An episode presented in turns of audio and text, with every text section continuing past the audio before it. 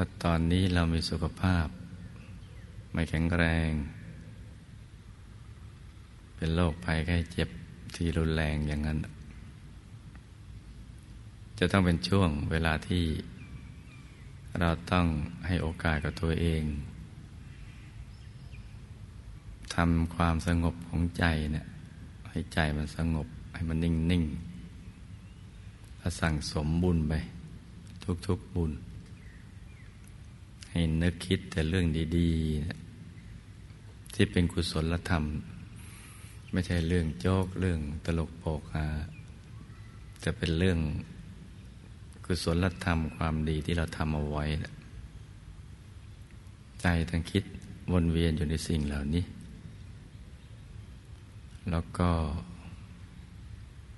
รักษาอารมณ์ของเราเนี่ย อย่าให้มันเสียง่าย อารมณ์ดีๆเอาไว้ เวลาปล่อยคำพูดออกมาเราก็ต้องเลือกประโยคหรือถ้อยคำที่ ทุกคนเขาสบายใจเขามีความสุข มีพลังใจในการทำการทำงานทำความดี แล้วก็เวลาจะทำอะไรแล้วก็ทำด้วยใจที่ชื่นบาน เอาจริงได้แต่อย่าถึงเอาจังจนเครียด เราเนี่ยไม่ค่อยชอบคำว่าเครียด เวลาใครบอกว่าเราเครียด เราก็จะต้องช่วยเขาหน่อยคือ ให้เขาดูเราแล้วเราไม่เครียดอย่างนั้นจริง ๆ แล้วมันก็จะสบายใจความสบายใจนี่มันก็จะได้ขยายไปถึงสิ่งแวดล้อม ภายในครอบครัวที่ทำงานและทุกคนทุกแห่ง แล้วก็พยายามนึกตรึกองค์พระใส ๆ เอาไว้เนี่ยใจจะได้มีความผาสุขตอนป่วยนี่เราจะต้องใกล้พระรัตนตรัยและกุศลธรรมให้มาก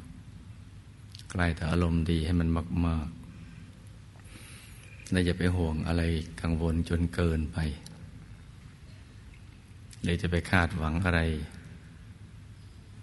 กับ สมาชิกในครอบครัวจนเกินไป เอาพอดีพอดีและใจเราจะเบิกบาน แช่มชื่น ยิ่งถ้าเรารู้ว่าเรามีเวลาเหลือน้อย ที่จะอยู่ในโลกนี้ก็ต้อง รักษาใจให้มันใส ๆ เอาไว้ ให้มากที่สุดเท่าที่จะมากได้ต้องอยู่กับพระรัตนตรัยแล้วแหละ พอถึงตอนนั้นไม่มีใครจะช่วยเราได้ เพราะมันทำแทนกันไม่ได้ นอกจากตัวของเราเองเนี่ย เราอยากเข้าถึงพระธรรมกายในตัว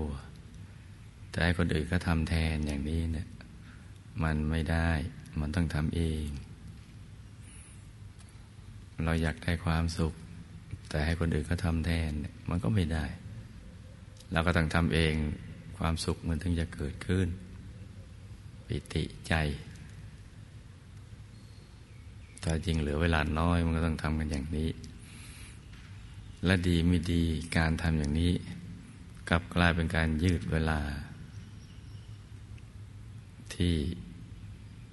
ใครๆว่าเหลือน้อยนะมันยาวออกไป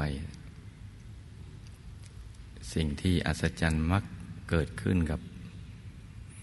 ใจที่อัศจรรย์ทำถูกหลักวิชา มีพระรัตนตรัยเป็นที่พึ่งภายในเนี่ยนี่เป็นสิ่งที่เราจะต้องศึกษาเรียนรู้กันเอาไว้ให้ดี